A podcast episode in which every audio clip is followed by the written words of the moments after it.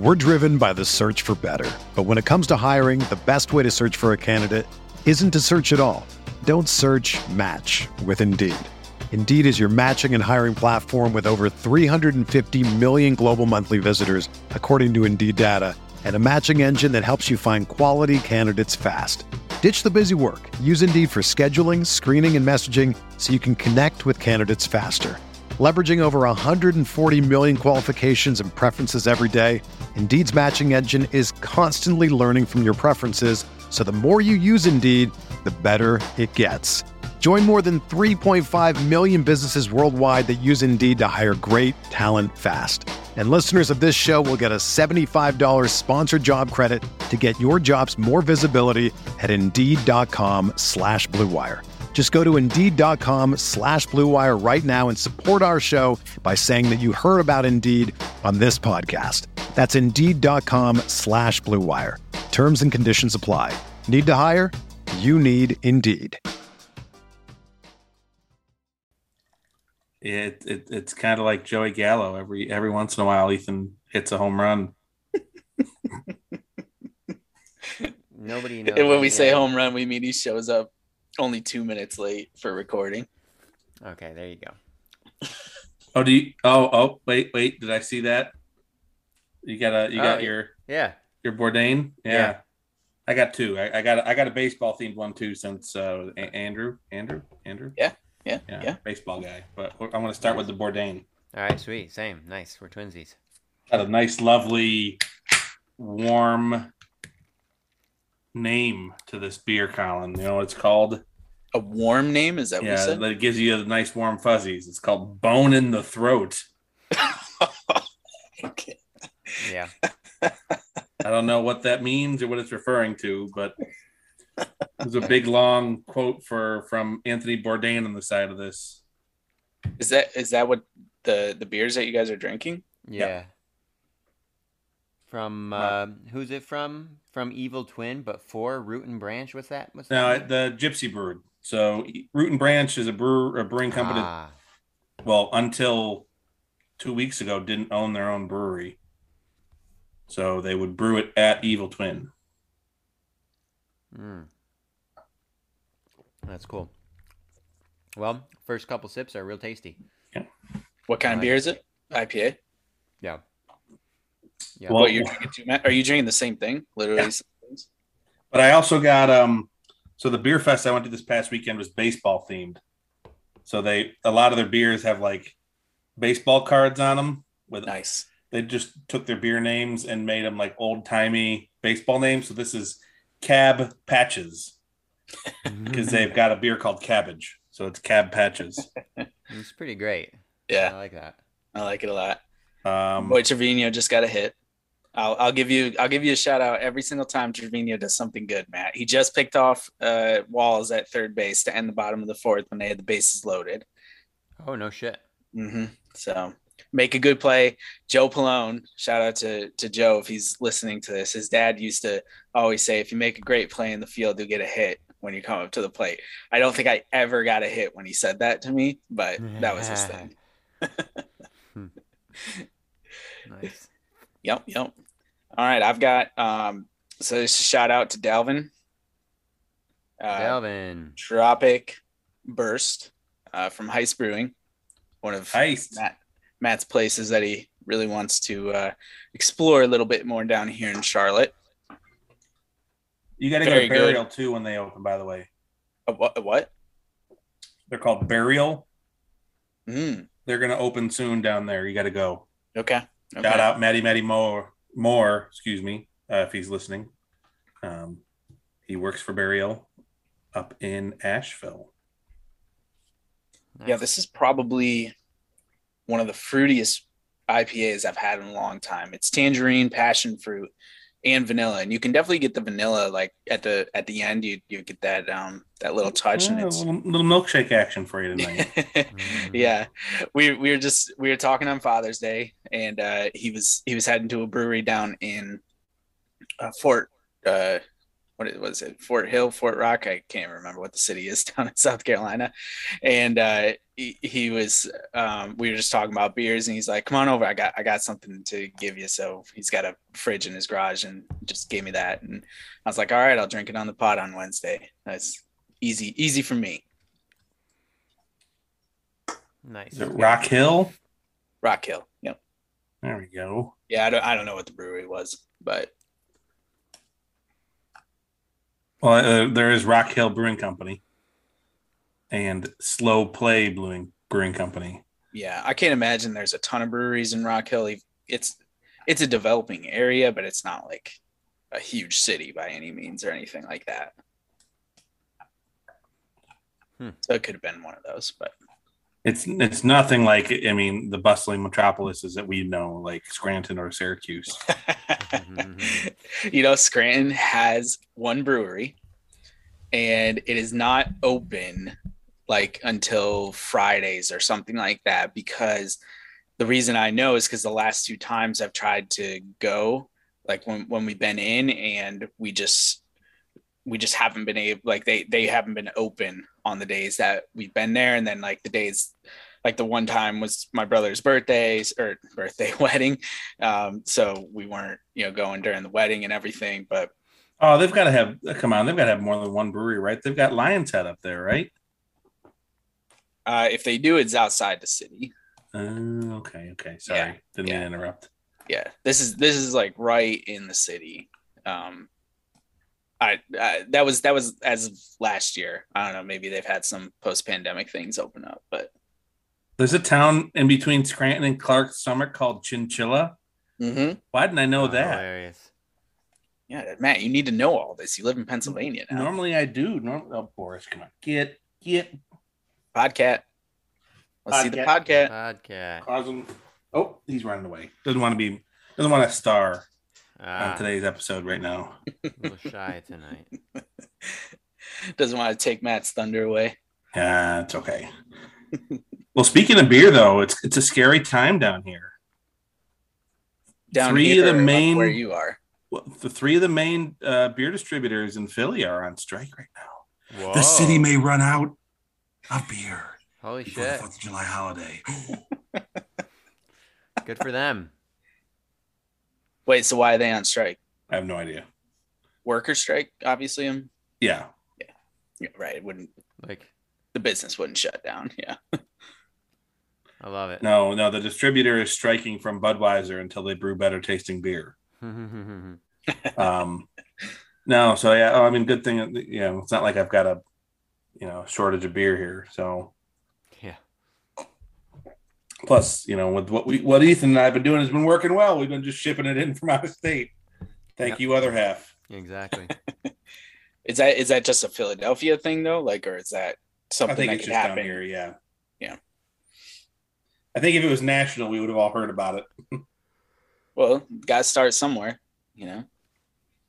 That's that's why I'm I'm asking. Like, is it something specific that's like, you know, how you were talking about? There was the um, you know, Me Too kind of caught up to the to the brewery, like kind of what four years after Me Too first started and everything. So I didn't know if there was like another scandal or something going through. Well, well, actually, that's that's a good segue. So, uh, speaking of that, so I told you guys at that at the um, maybe I didn't at at Logjam at the Philly Festival, Oh, yeah. um, the Lager Festival that I had way too much to drink at.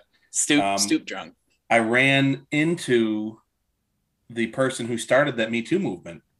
Um, her her Instagram handle is called Rat Magnet. She's the one that actually started the whole like essentially talk about a time you've been um, talked down to or discriminated against against or harassed because you're a woman in craft beer So you're talking um, about in the in the industry. in the industry. about? She's Yeah. and she's the one that started it in the industry. And of course, I uh, you know went over and said thank you and um, told her it was awesome that she did that. And I was glad that you know I'm sorry that she had to endure that, but I'm glad that she was posting it because it was great to bring it to light.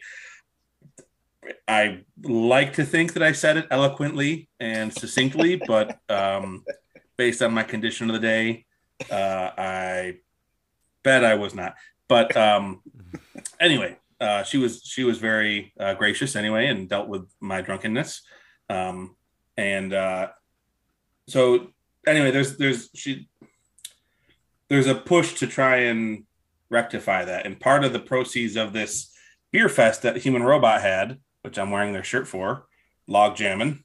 Nice. Um, That's really cool. part of the proceeds are to go to support uh, brewing scholarships.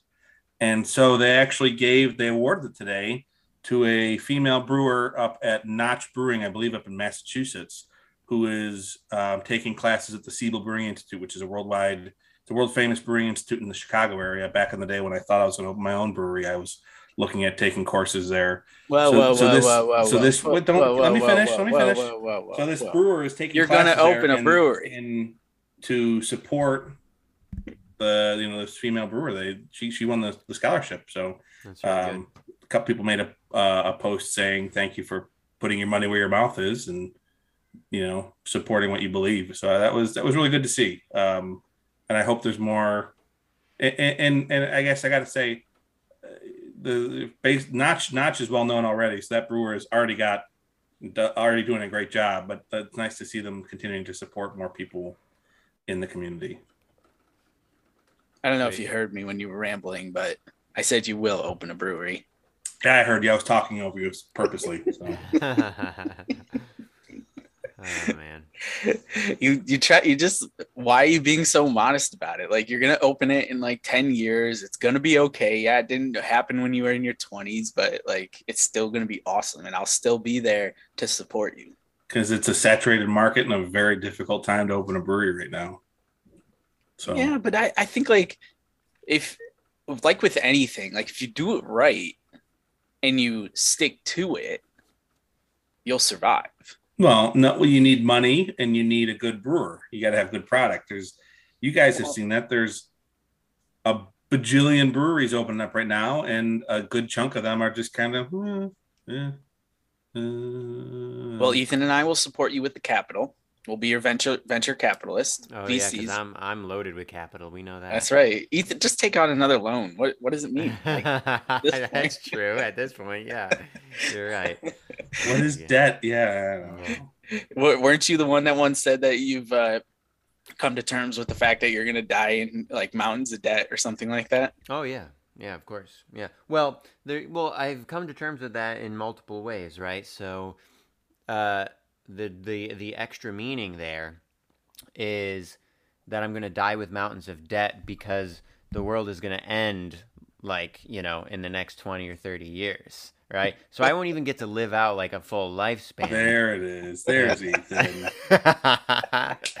so I won't even get like a full 70 or 80 years, right? The world whatever whether it's nuclear annihilation or climate annihilation or or the robots are going to kill us, you know, the AI um, you know, it's it's all going to be over before before the uh, before the uh, money issues in this in this world have been fixed. So yeah, I'm to I am to die with mountains of debt. I've I've accepted that, you know, but when the robots come and take me, I, I won't give a fuck. So it's fine. and you, you were going for the the big mainstream theories i'm you know you got you got but robots and climate change and nuclear holocaust what about like what about the fringe stuff like you know sentient vegetables taking taking their revenge on us or something now that could happen too you never know Oh never my know. god. Matt has been uh, getting into something recently. I like that. I want some of it. i'm trying to i'm trying to kill some time before our guest gets on what better than to be ridiculous Send, like like the, the the people from the cans on the other half beers, like Cab Patches is gonna come to life. yeah i mean he i mean he The- looks the- like he could be a, cabbage. Yeah. a good Ty Cobb replica, Mhm. you know, just sharpen up those spikes and uh, start goring people to death. Which, by the way, and I can't remember who it was. I was listening to a Yankees game a couple weeks ago, and uh, the color commentator was talking about sharpening his spikes and sliding in um, spikes up to break up plays. And I was like, you you can't say that these days. You're that Oh. if you if you did that in a game today, you would get you would get plunked, you know, in perpetuity. I mean, it's probably Paul O'Neill, probably right? get suspended. No, I thought it was I thought it was like Kay or Cone. I mean, they were talking, they were just like reminiscing or like No, saying, no, no, no, no. They were critiquing someone's slide and saying they should have gone in harder and sharpen, Ah, sharpen your spikes, go spikes up. And like, Ooh, that's Wow. uh, for for the non baseball folks out there. That is something that um, Chase Utley ended.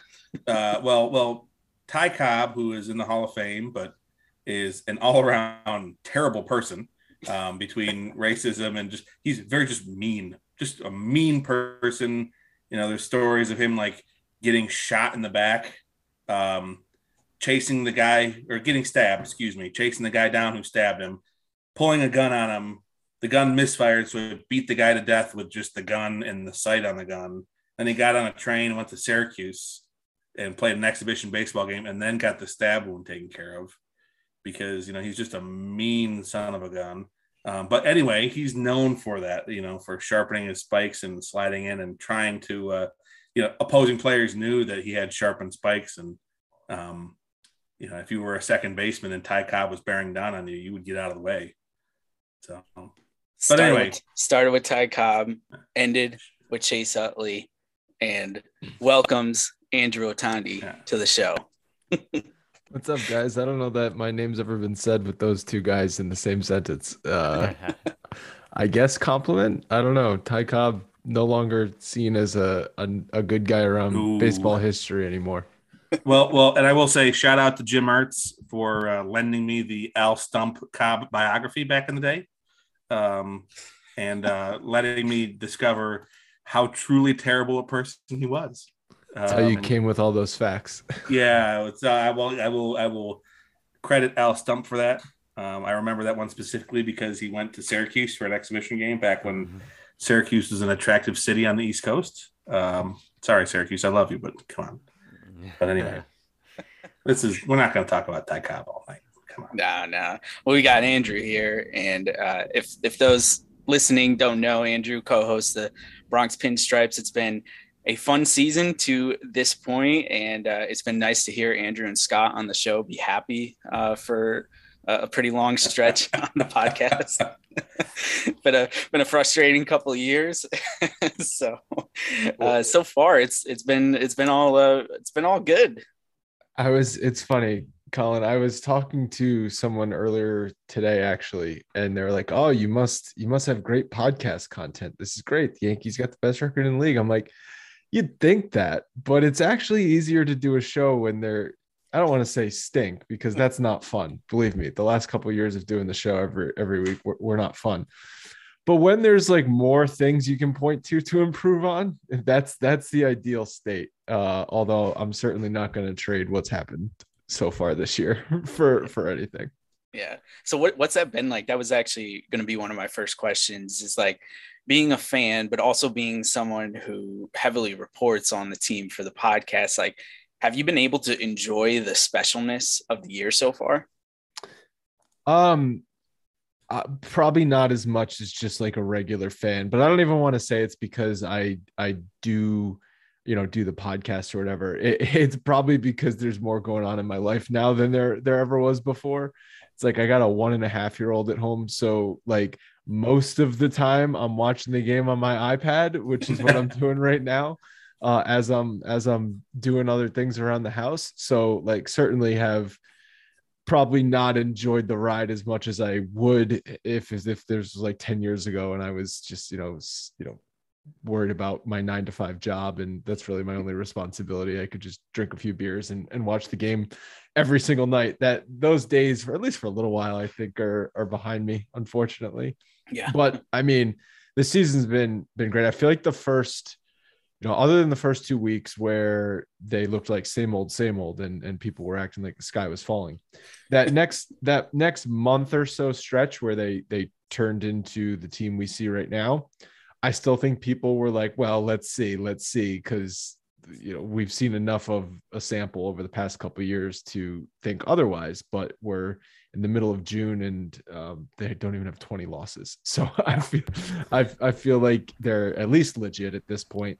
And now um, you know it's it's trying to identify the areas where they can improve because even though they've got the best record, they certainly can improve. Um, and and maintaining from the guys that we've seen good stuff from so far. What are um, some just based on your observations and everything? Like the trade deadline's roughly a month away, and uh, Stole my question. Damn stealing it. your question. Yeah. but, but he brought it up. I'm like, all right, No, well, what good, are what are those areas we can improve on? Yeah, Well, for the team. I think bullpen depth certainly. Uh, I think we saw it uh, this week with the meltdown over the weekend in Toronto. Yeah. And then, um, you know, late in the game, uh, that even the game that the, the Yankees won against Tampa, um, you know, Clay Holmes hadn't given up a run since opening day. He gives up a run, and then and so it's like you kind of crossing your fingers with Wandy Peralta. I mean, I, I like what obviously I love what Holmes has done. I love what King has done.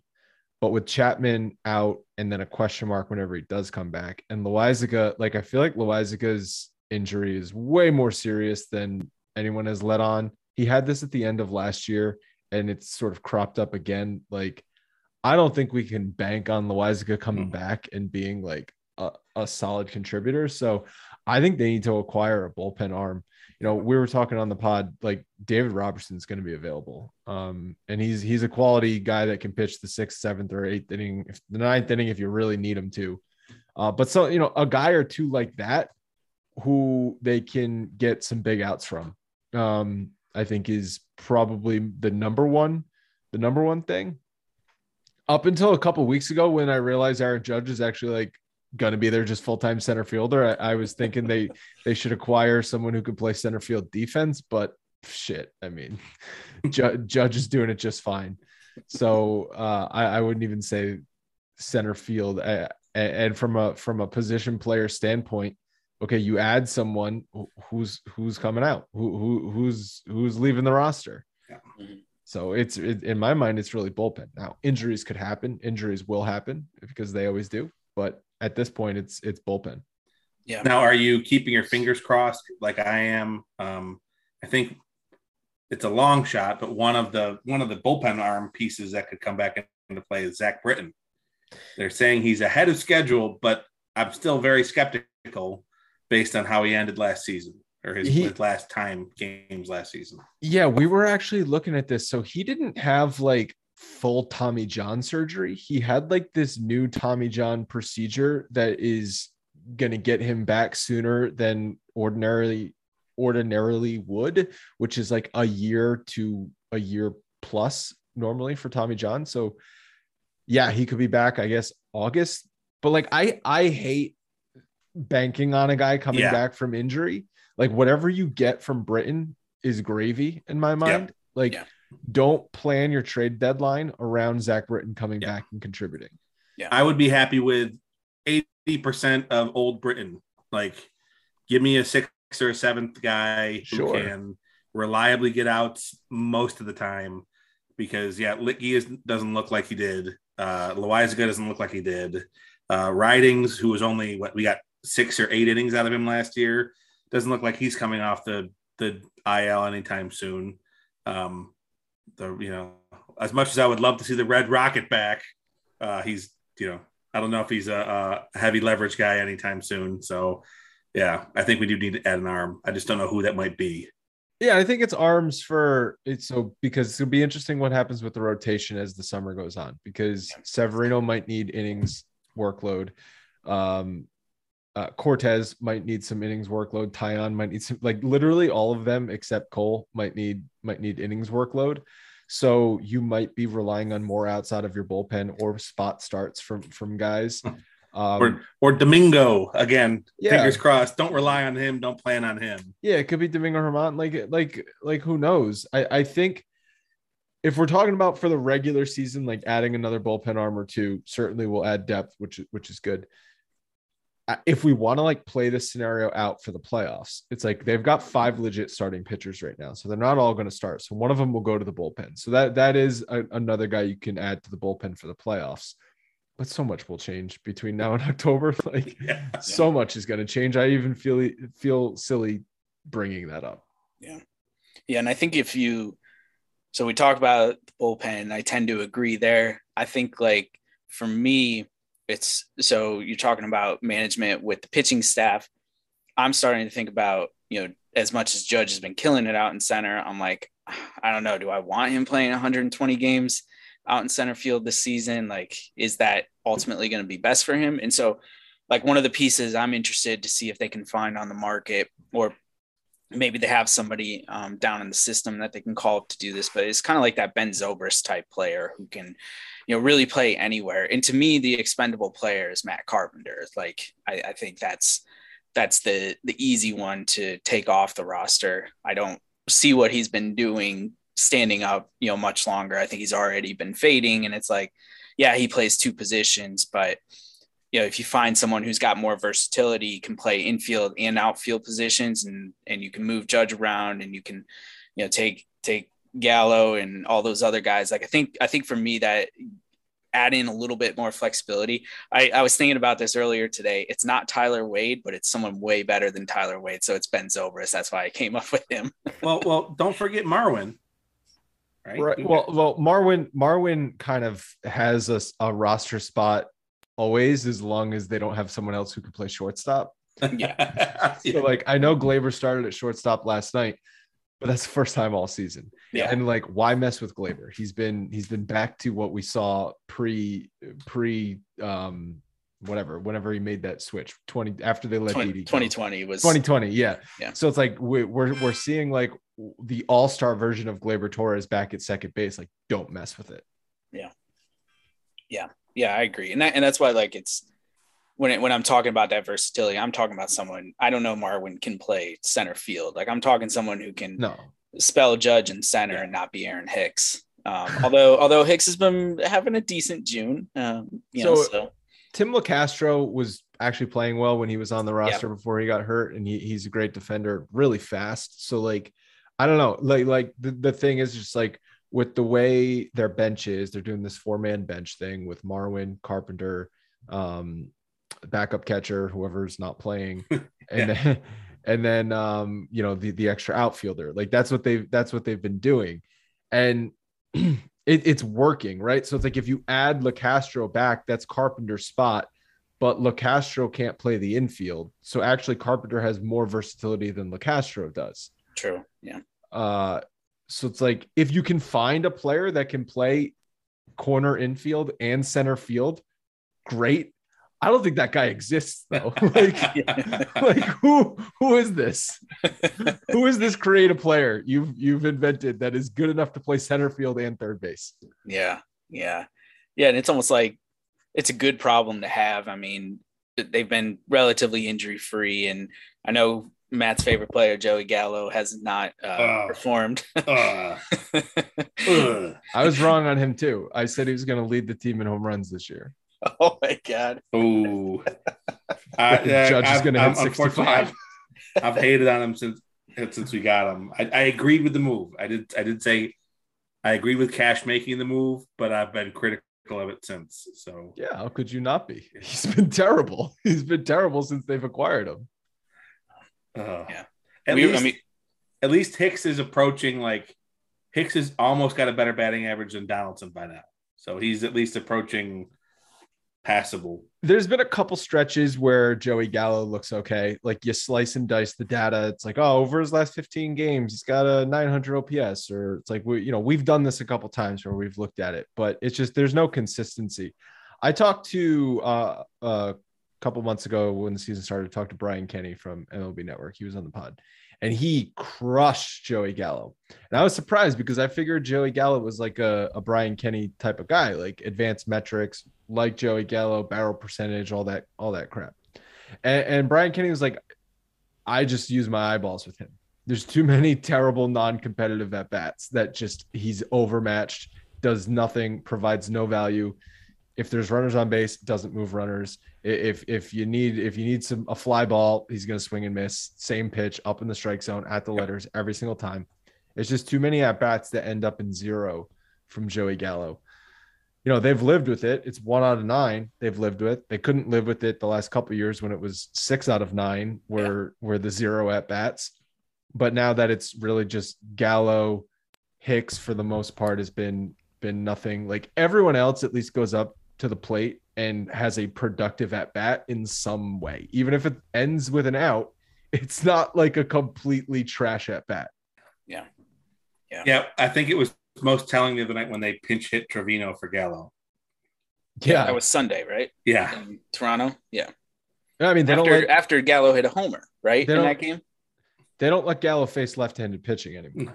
Like it, like he's only facing righties, which is fine. Like he's played his way out of a full-time player. He's now a platoon player. Like that's what you that's you know, that's what he's turned himself into. It's fine.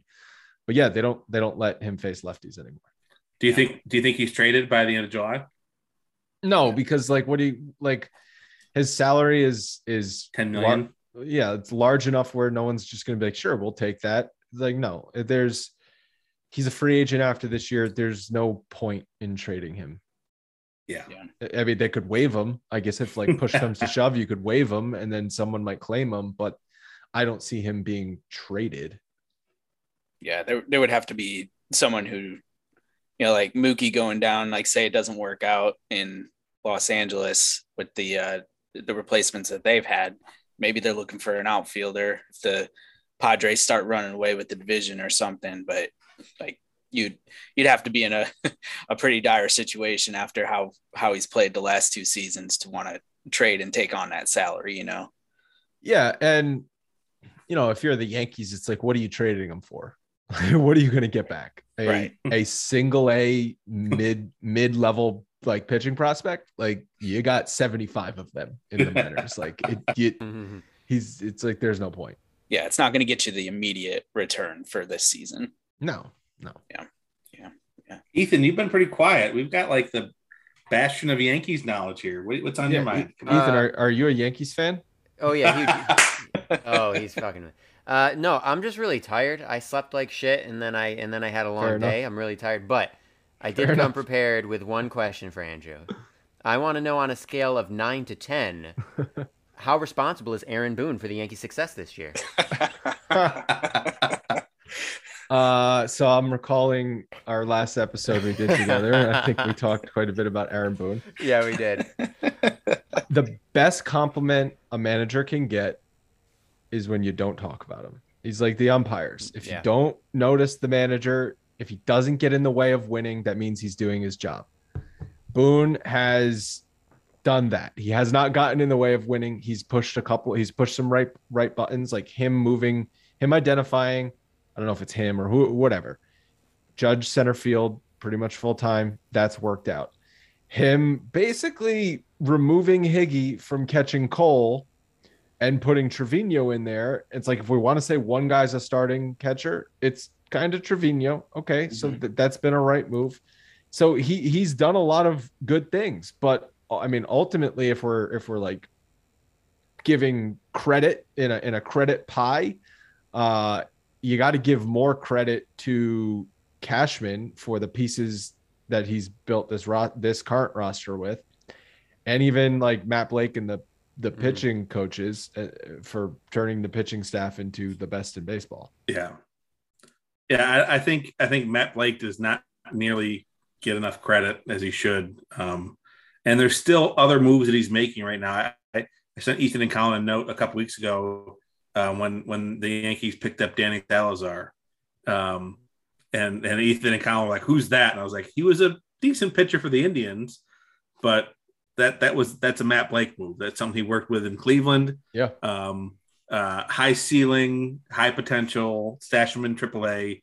If it works out, great. If it doesn't, no, no big deal. But I mean, the amount of success that I think we can attribute to to his work is incredible, and um, I'm really glad we took a you know kind of took a chance on him. Right, he was just a, a director of pitching development or directing of pitching analytics or some some weird title that the Indians had, and I mean, he was he was at a he was at a college in Massachusetts, and then he went to Cleveland, and then he came to the Yankees. He was never he was never a pitching coach Yeah. prior to prior to being with the Yankees, and we're seeing the first couple of years. Obviously, it was during during COVID and weird seasons. Like I feel like this is probably the first uh full. i don't you know. I guess last year was the first full season, but we're we're, we're seeing It's the more normal. the efforts that he's put in over the past year and a half translate into into this season. But but like also the the pitching staff was good last year. yeah, Yeah. Well, it wasn't this good, but it, but the pitching staff was not the reason the Yankees stunk last year. Was the offense and the defense being terrible. Like that's another thing. Good defense, like smart baseball players, like making aggressive plays on the base paths, not making outs on the bases. So good base running and just catching the ball is another reason why this team has been night and day versus last year. Yeah. And that Well- reminds me, I've said it to Anytime, Matt and I Ethan a bunch say, of times, yeah. and I've said it to you, Andrew, in, in separate conversations. The best move this off season was the addition by subtraction. Getting Yeah. rid of Gary Sanchez was Yeah. just just a game changer. Like you you can just see a totally different. You know, uh, Gary's great. He he. No, you know, I'm he's sure not. he's a good. He's not. Thank you. Thank I, you. I, I, you know, I, I try not to be wanted him too to harsh. be like we wanted Gary Sanchez to be great because we saw him be great in 16 and 17. yeah, But since then, he was not great. Yeah. And everything that Gary Sanchez represented, and it's not entirely his fault, but but the what he represented from the all or nothing at bats to the to the terrible defense and pitchers not trusting him to to the uncertainty of if he's even the starting catcher or not and that circus controversy. Mhm. all of that represented the reasons why this team failed in in 2020 and 2021 and like you said removing that putting two catchers that are not brand names but just are going to do their job like Trevino's the number one framer in baseball. That is another huge reason why the pitching staff has been so good. Yeah, we've got two like backup plus catchers, and yeah. um, Higgy is underperforming, and I, I I'd say Trevino is overperforming, but combined, what they mean to the team is enormous. Like it, whether it's defense, pitching, the offensive production that Trevino's had, like, and and yeah, I was I was kind of trying to rub it in Colin Ethan's Colin and Ethan's face the other night, like Trevino getting it done at the plate, whether it's needing a sack fly or getting a walk. I mean, he's had two walk off hits this year. Yeah. He's got almost as many home runs as Joey Gallo. Like, you know, Right, he's can been- he, can he sustain this? No, but is But- he a huge reason that we're having success? Yeah, like he's not going to be a i think he was like a 130 wrc plus offensive player which means he's 30% better than league average. Like no he, he's not Mhm. that but he doesn't have to he doesn't have to be that. No, he's going to still always be good defensively. And you know the funny thing is higgy he always got credit for being such a good framer. He's he's like middle of the pack for framing so far this year. Um but maybe that he just got so much credit because he was being compared to Gary Sanchez. Uh, I don't know, but yeah, overall the catching the catching tandem has been valuable. Yeah, and I don't think none of us are in the clubhouse, so we're never going to be able to make this direct link. But I mean, you see, the, part of it, the reason that Gleyber's playing better is because I think he's in his more comfortable, natural position at second base. But yeah, from what's been reported, Gleyber and Gary were relatively close, and I mean, I, I just have to think there's some correlation there between the attitude that Gleyber had the last couple of years versus the way that he's playing now. And and I and I also think like Cashman really did send a message to the team where it's like, we don't care what you did in the past. Like we'll trade you. Like if if, if it's not working out, we'll get rid of you. So um, you know, I think that probably lit a fire too.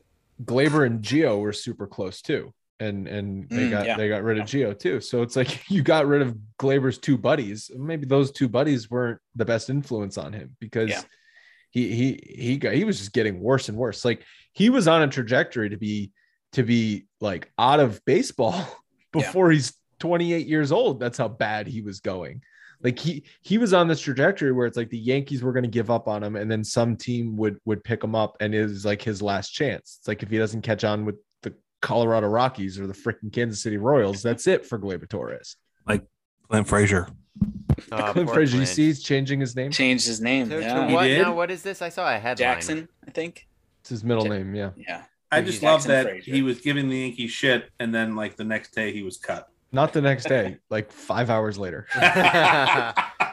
Oh, Didn't even man. didn't even In get, New York. didn't even get to play a game against the Yankees. He's such.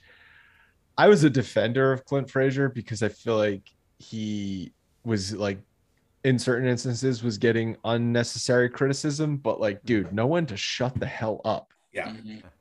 I mean, similar to Gary, he had what a, a season and a half where he was very valuable, and where he looked like a okay, maybe just one season Yeah, where he looked like a world beater. No, but I mean, he never even had the success Gary had. Like Gary Sanchez was an all. Oh no, yeah, yeah. No, he wasn't. He wasn't a potential rookie of the year candidate for half a season. Yeah.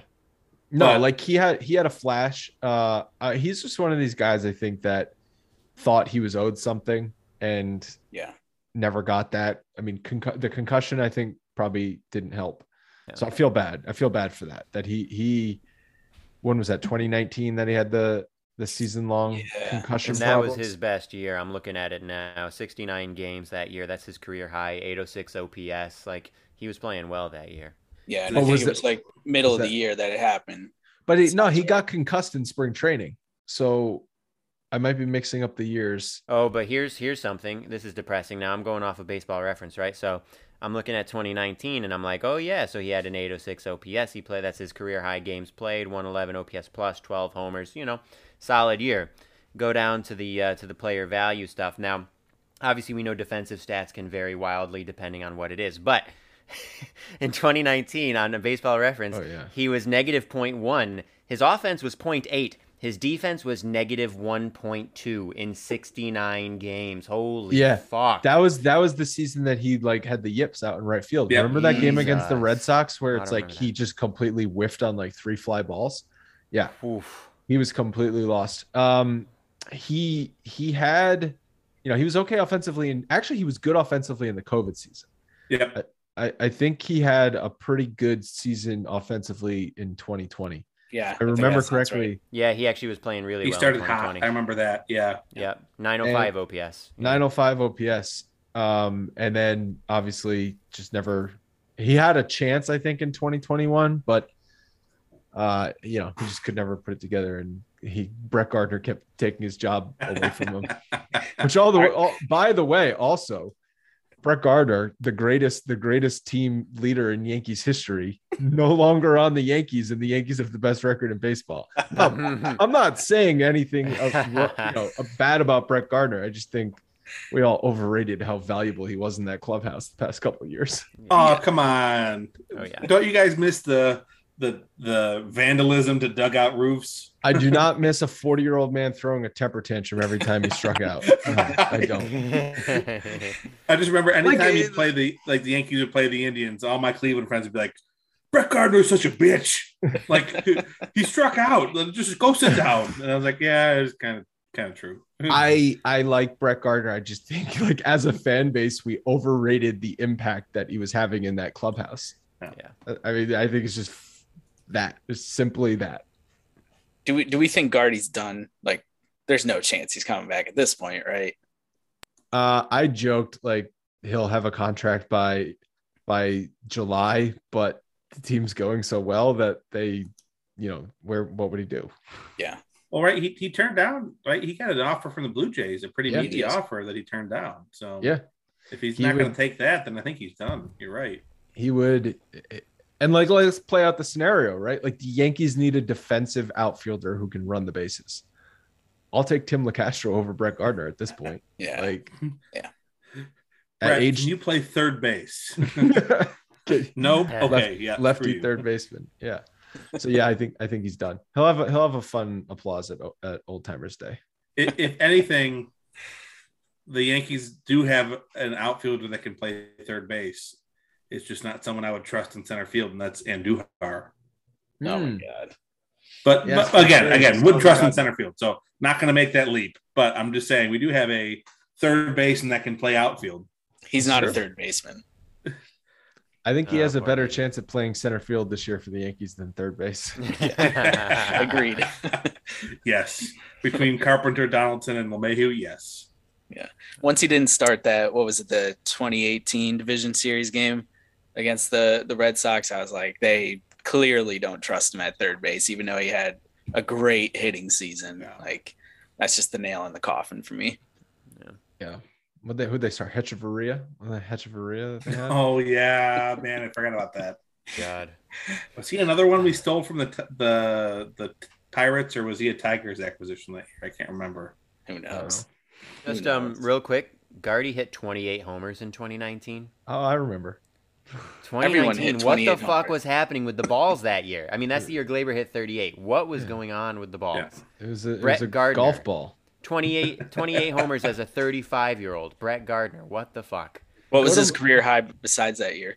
I think it Well, he a- actually hit 21 in 2017, which I'm thinking maybe the balls were a little bit juicy then too. but, Yeah, yeah. Uh, the, and then the yeah. balls the balls were juiced at midseason 2016. That's when that athletic article that like Oh. Ah, that like went in depth about the baseballs. Like the change happened mid-season 2016. that explains it then. Yeah.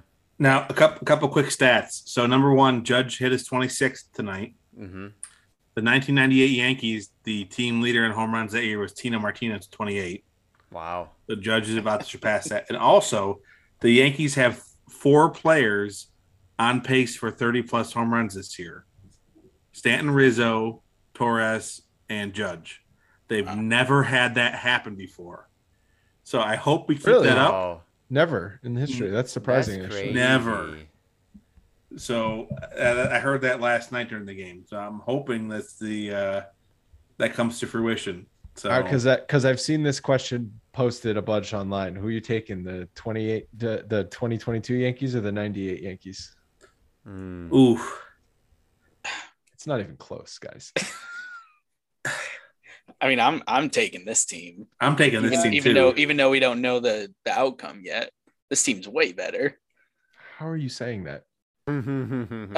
I mean, yeah, they had they had two hall at least two Hall of Famers, what Jeter and Rivera. yeah, Jeter Uh, led the team in WAR that year. Remember that. So Yeah.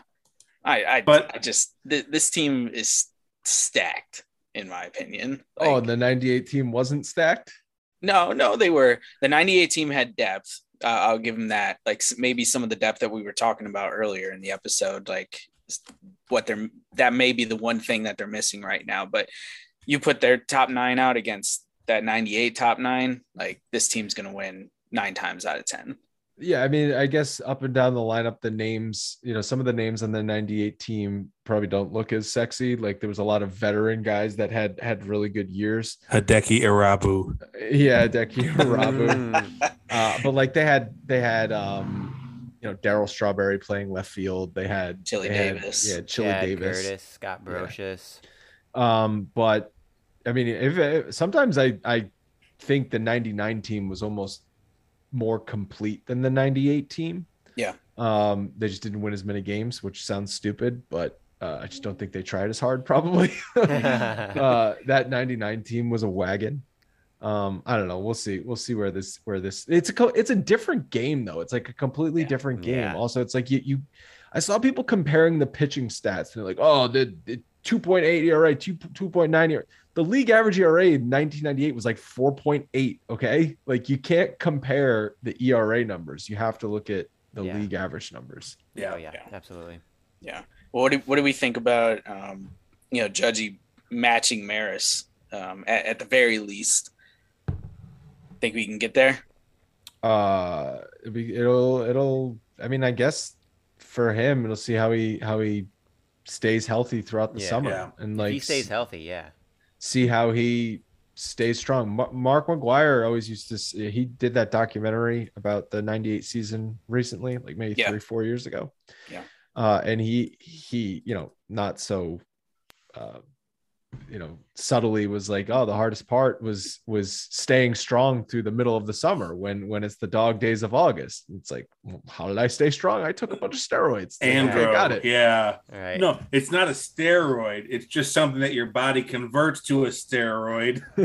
But when I took it, it wasn't a steroid. Like, ah, But come on, like so with Judge, we saw him sit last night. He hadn't sat, I think, since April 30th. And over the past four or five games, he was in a little bit of a slump. Hadn't hit a home run, was in a little bit of a slump. Like that happens when you play every day.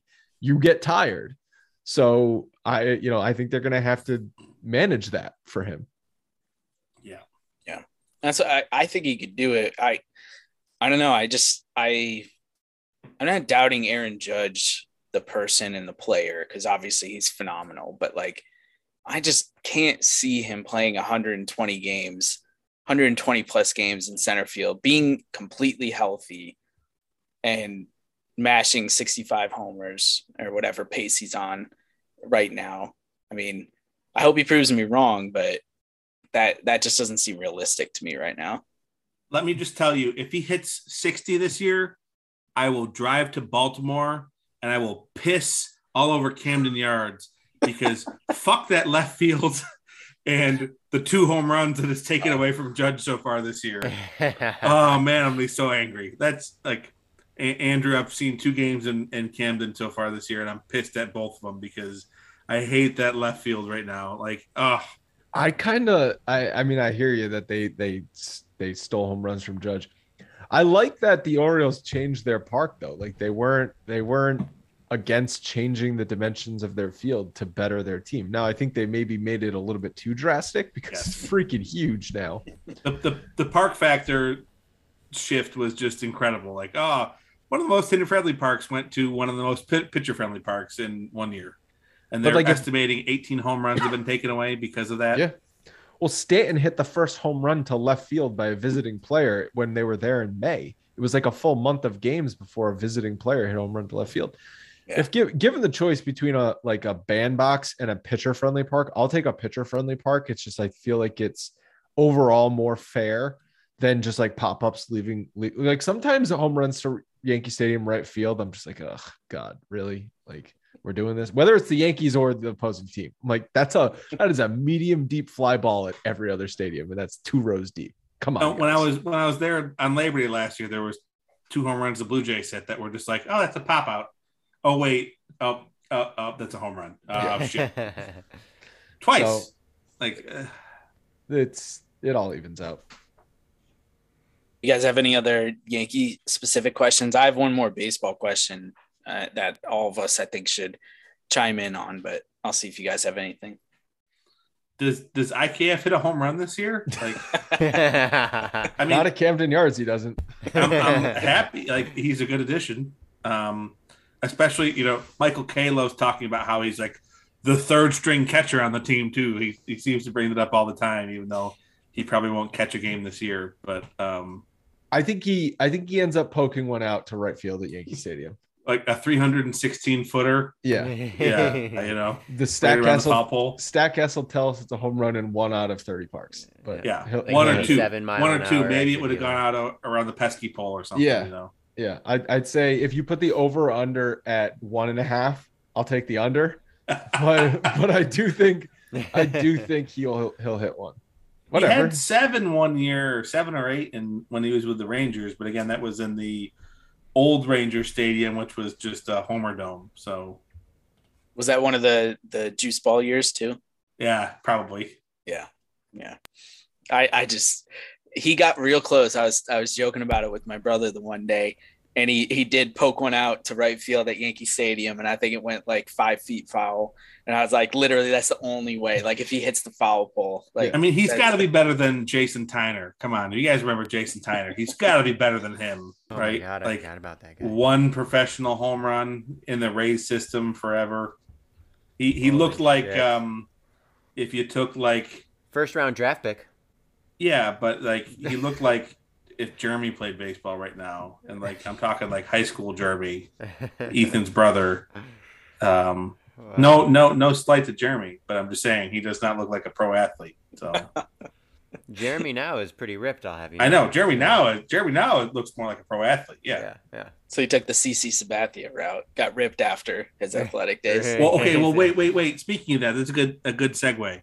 Has anyone else seen the Kyle Farnsworth pictures? Yes. Oh, He's what the ripped. fuck, Kyle Go- Farnsworth? go- googling them as we speak. What, I would do that right now. Bodybuilder fuck? Is he, Kyle like, Farnsworth. taking Kyle daily- Farnsworth bodybuilding. Okay. Yeah, Oh, daily shit. injections Yeah. in the ass because holy shit. Oh, that's hilarious! Wow. As Um, as my former coworker at the environmental lab in Syracuse that I worked at said, like Farnsworth could throw a fucking fastball through a car wash and it couldn't get wet, but the guy still hit home runs every time because it doesn't move. You know what's Like- funny? He's still like in the picture. He still's got the same glasses on. yeah, I was thinking that. Yeah. Wow. So Holy good. shit. Oh, It's huge. Crazy. sorry. I know, Colin, you have one more question, but when you said that, I had to bring up Farnsworth because when I saw that today, I went, "Holy crap!" Yeah, Hilarious. yeah, no, that that was good.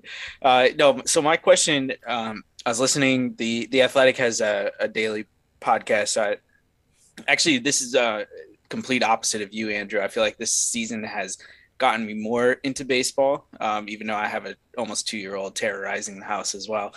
Uh, but so I, I, listen, you know, to your guys' podcast, and I'm listening to like as, as much baseball. And the Athletic has a daily podcast. And today they had a um, they had a roundtable, and they were talking about what constitutes as a dynasty in baseball and I don't remember which one of them. So I don't even remember the three people who were who were on the round table, but they were basically one of the guys was like the Dodgers. The current Dodgers iteration is a dynasty, and they were saying that the Braves, like back in the '90s, that was a dynasty. And I'm like, how can you say the Braves were a dynasty when the Yankees were the dynasty of the '90s and and everything? So I'm just like, what do you like? Are you guys reasonable people who think a dynasty mm-hmm. is is like you have to win multiple championships within like a, a certain year window or like what what's what's dynasty for you in the sport of baseball andrew you go first you definitely have to win more than one championship and okay. you definitely have to win your one championship can't be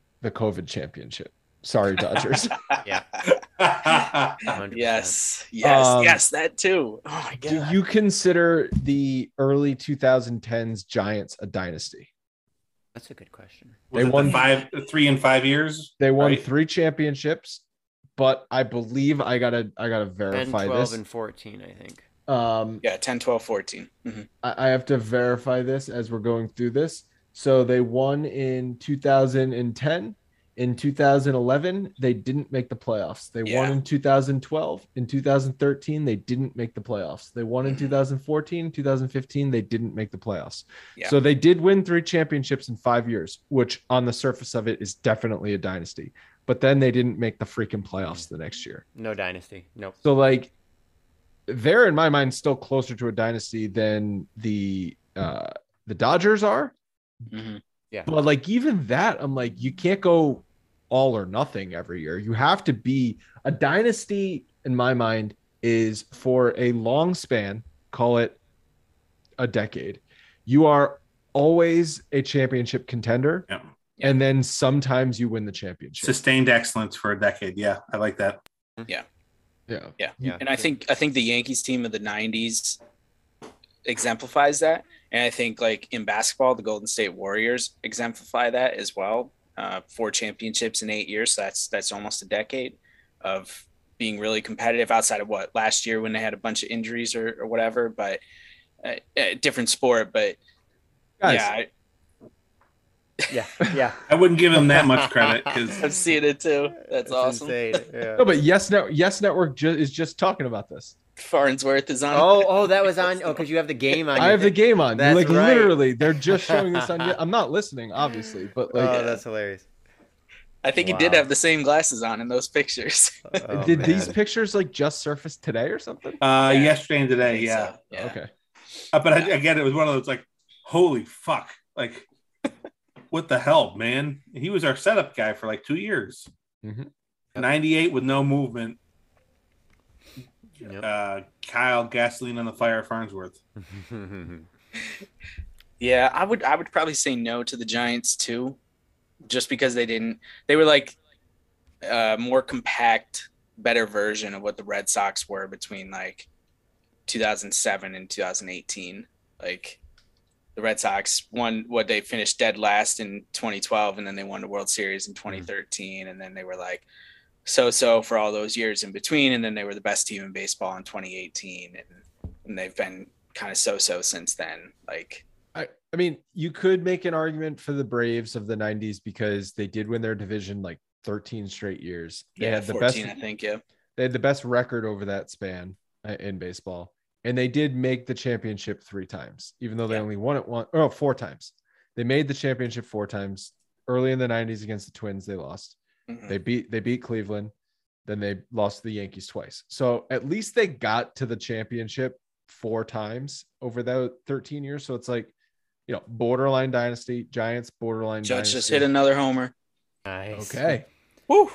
Giants were under 500, by the way, in 2013, in between two of those titles. Yeah, well, and and I'll say that, that, Colin, for yeah. your Warriors thing. Like in 2019, the Warriors were 15 and 50.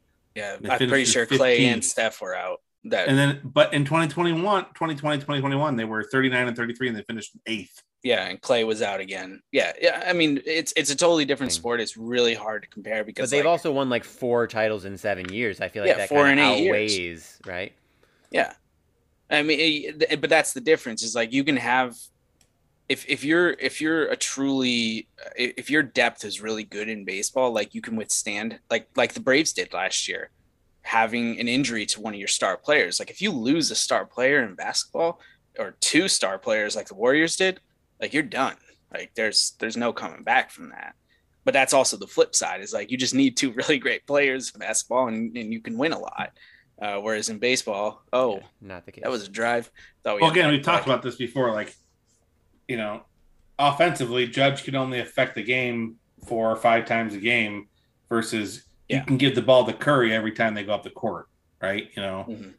uh, and that's that's the big the big dif- difference in my opinion. You know, you can Aaron Rodgers can throw the ball every down for the Packers. Steph Curry can have the ball every possession for the Warriors. Judge only going to be up four or five times a game, maybe. Yeah, Yeah. so it's more of an argument for you can't go first place to last place in Yeah. between your championships. Uh, even if the Giants were in the playoffs those other years and you know one and done in the playoffs, they're at least they're at least in the playoffs. Yeah. and you can make an argument for it. Yeah, I mean, I think the Dodgers would need to win another championship, and then and then maybe they've got a case because they've been the best Yeah. team. They've been the best franchise in baseball for ten years.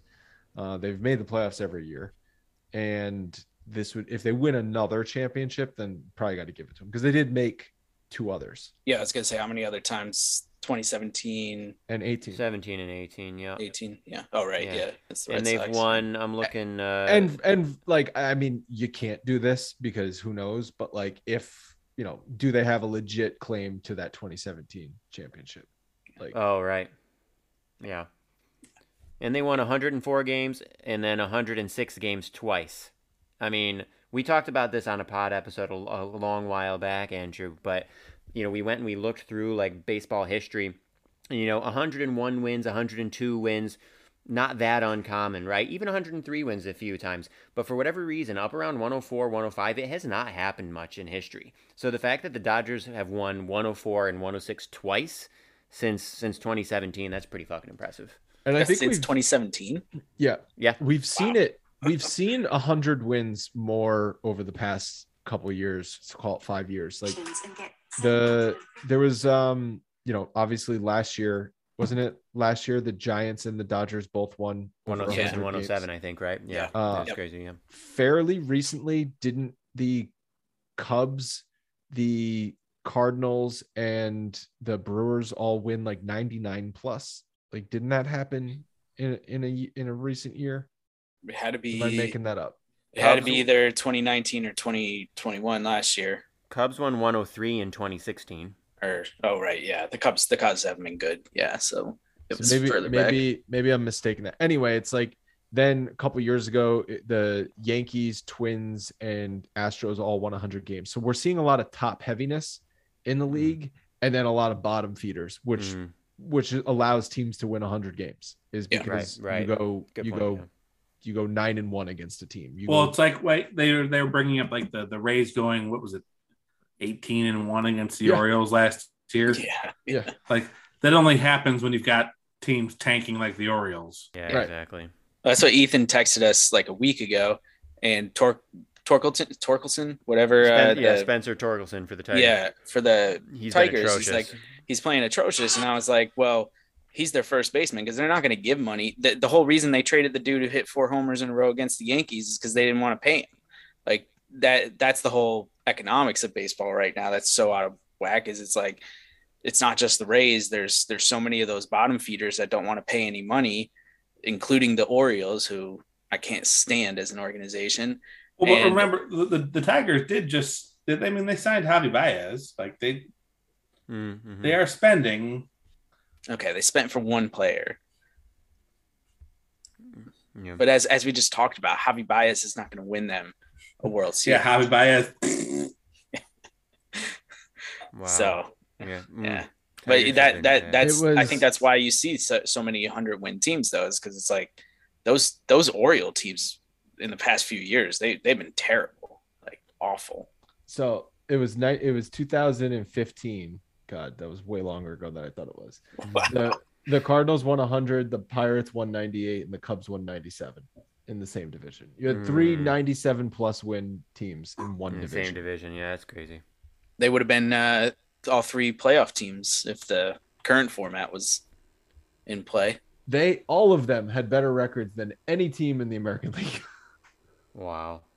Um, really quickly before we move on, and since we are shitting on the Orioles and we're looking at team records and stuff, and we're talking about top heavy and bottom heavy, since 2018, we're not going to count COVID year, so let's count the three full seasons 2018, 19, and 21.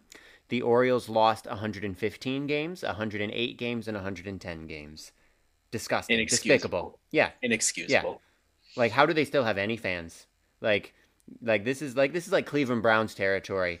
Like after they shine, after they sign like Deshaun Watson or something, and, and you're just like, you know what? Can't I can't support this franchise anymore. That's Like, what the Astros did for the first half of the of the 2010s. yeah, then- I guess that's true, huh? and then Yeah, they got Correa, Bregman. right. At least They- they were smart with, and they got good players.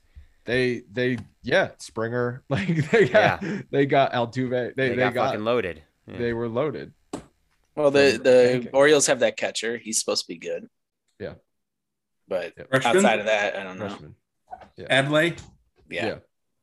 Yeah. Oh yeah, Adley Rutschman. That's right. Yeah, yeah. You know, ha- Astros three years in a row, 106, 107, and 111 losses. So yeah, that's that's pretty that's pretty terrible too. Well, well, but, but to, to, to swing this back around, then how many years did the Yankees miss the playoffs? Two. Since when? Oh, I thought you were talking about like before. S- Since like Since we've been alive, I don't know, since 1996. Oh, 08 and and 2016. 13. No. Yeah. 2013. And, and yet we still have, you know, 13, I- I 14, and 16. it's a nice shining example. And again, people shit on Cashman, myself included sometimes, but it's a nice shining example of you don't have to do that. Cashman's like the best GM in the game. Yeah it's not what we were all saying six months ago. No, I know, but See- but Kay see how did go off converted on them the show Andrew? last week. I've been I've been a cash homer for ages. I, I'm not ready to call Cashman the best GM in the game yet. I'll take consistently top five. yeah. Sure. Yeah. That's That's different. that is different. Yeah. That's what all the all the Mets quote unquote magic that they're having this year. I'm like, hmm, Buck Showalter, Yankee, Billy Eppler, Yankee. Like, there's a lot of Mhm. Yankee magic in that Met magic. Yeah, really. Yeah. I don't right. want to take credit for Buck Showalter though, so you can just he's an Oriole. and he's a Ranger before that and a Diamondback Yeah. before that. I don't want Yeah. to take credit for Buck Showalter.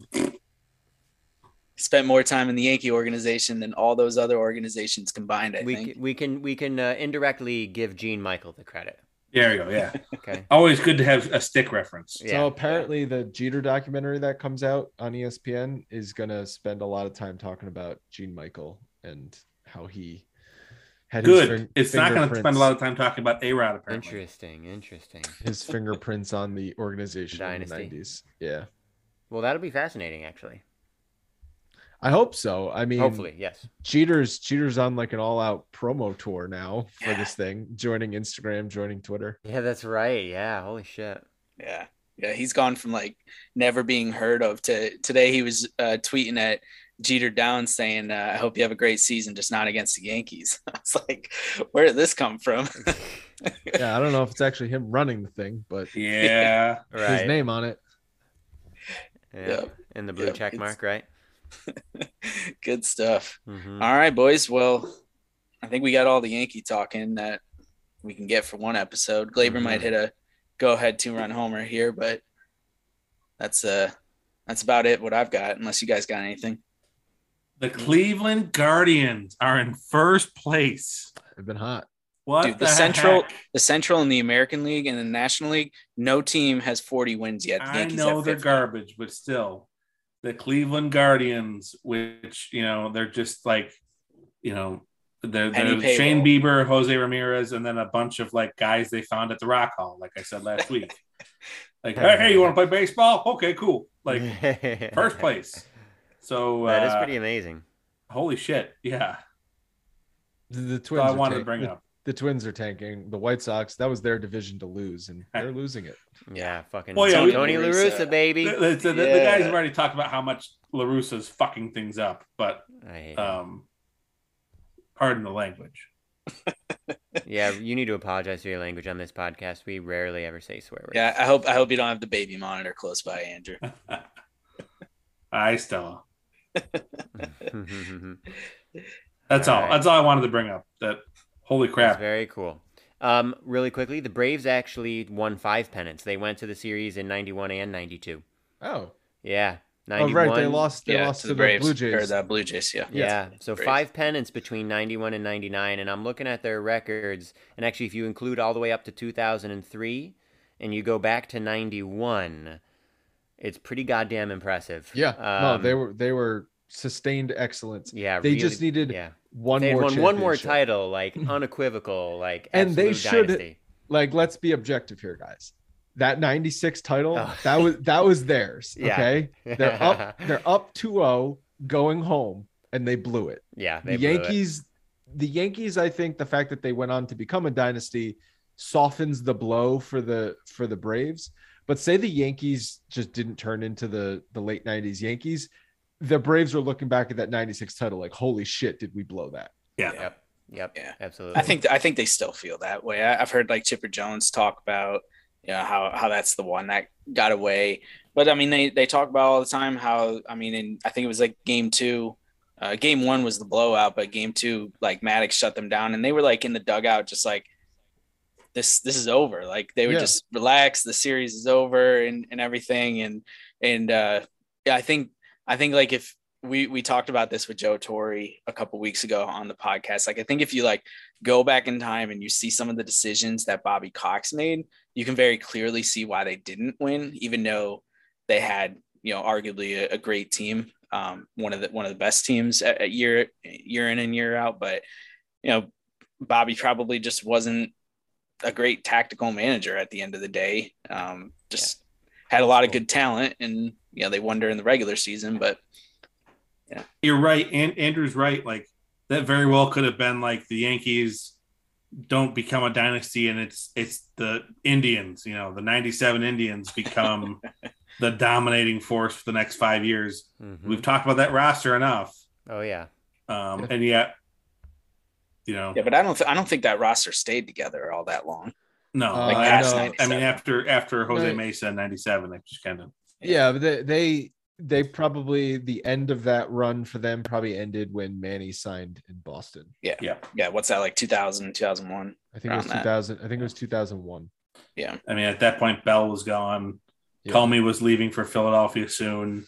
Right, Manny's but they gone. they still had Manny, Thome, and Omar. Al- Alomar. Richie Sexson. Yeah. Richie Sexson. No, did they have. Richie Sexson on that team? He Got to be that? close. Oh, David Close. Justice was on the '97 team. Yeah, Justice. Justice was And great. he, and he was good then. Yeah. Justice was also uh, on that Braves '96 team, and he was hurt. Yep. in, Yep. in the playoffs. Yep, big reason that a Jermaine Dye was uh, called up, uh, played played right field. Yeah. on that team. Yep. Yeah, because I think Justice hit the game-winning homer in '95 when they clinched it. Yep. in in Atlanta. So Yeah, the Braves definitely probably feel like they should have won 96. And then they're definitely a dynasty, right? If they win 95, 96 plus all those others, all those other playoffs. Yeah. Yeah. Yeah. Oh yeah. And you- you even look at the years when they didn't make the World Series. Like, how did the Phillies beat them in '93? And like, how did the Padres beat them in '98? Like, But see, that yeah. happens. That always happens. It's like, but that's the point of being a dynasty is yeah, you're gonna have teams get hot at the right time and beat you, but you're Yeah. always there. You're Yeah. not sitting five games under 500 out of the playoffs. Right. Right. so true, so true. All right, boys. Well, this has been Nice. a treat, Yes. Andrew. Always a always a pleasure having you on. We appreciate it. Go check out Bronx Pinstripes. Um, at least a couple times a week. You're putting out uh, episodes, if not more. So um, hopefully the Yankees come out and come back tonight, and you'll have some more positive things to talk about. It. At the very least, you have two more homers for Judge, and uh, really heat up that that 61 homer talk. nice. Yeah, guys. Thanks for having me on. Always a good time. All right. Thanks, Andrew.